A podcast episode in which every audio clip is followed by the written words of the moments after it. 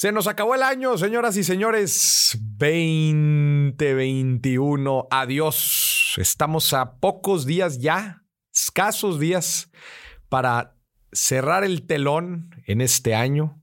Gracias 2021 porque sin duda nos has hecho más fuertes a todos.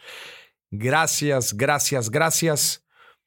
Ya hicimos un ejercicio para agradecer, reflexionar todo lo que nos dejó el 2021, hacer un ejercicio deliberado de todo lo que aprendimos, de cómo nos deja más fuertes sin duda.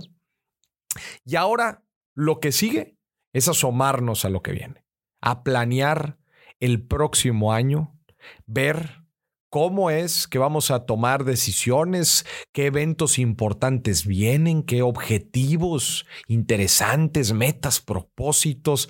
Ya lo que sigue, señoras y señores, a ver, si es importante voltear para atrás, ya lo hemos hecho. Ya ahorita para el para estas fechas, ya en diciembre, ya no es momento de estar volteando para atrás. Quizás algunos días antes de, ahorita sí, ya ahorita ya es ver hacia adelante, ¿no? Ver qué, qué es lo que viene y yo te quiero el día de hoy eh, hacer un ejercicio muy, muy rápido de planeación, cómo me ayuda a mí este, y, que, que creo que te puede aportar a ti también. Ahí te va. Las empresas, ¿cómo dividen su año?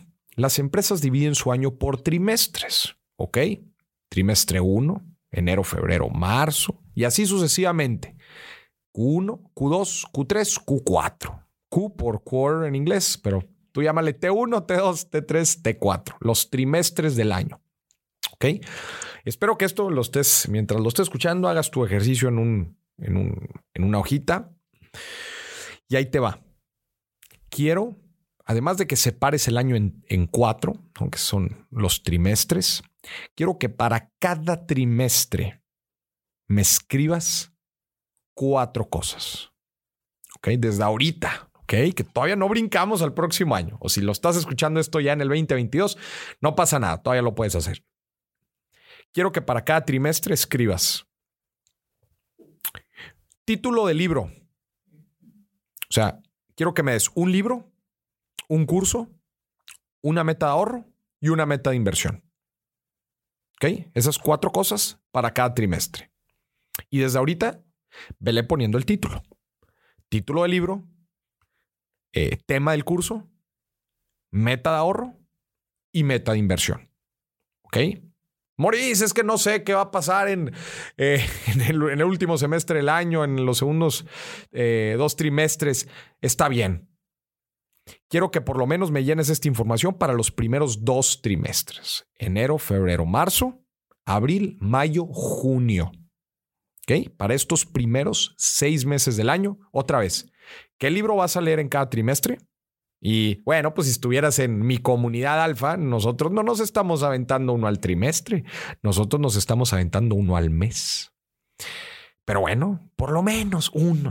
Acuérdate que esto es lo mínimo. Un libro al trimestre, un curso al trimestre, una meta de ahorro trimestral y una meta de inversión trimestral con monto. ¿Ok?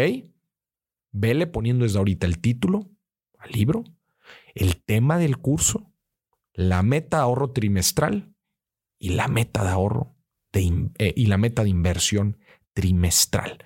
Obviamente, ya probablemente te diste cuenta que las, los negocios, así como se ponen sus metas trimestrales, después de ponerse esas metas trimestrales, bajan esas metas a cada mes no, si necesito tres al trimestre, entonces necesito uno cada mes. ¿No? Y después del mes se van objetivos semanales. ¿Ok? Entonces, si tú te quieres echar un libro al trimestre, ¿cuánto tienes que leer al mes y cuánto tienes que leer cada semana? ¿Ok?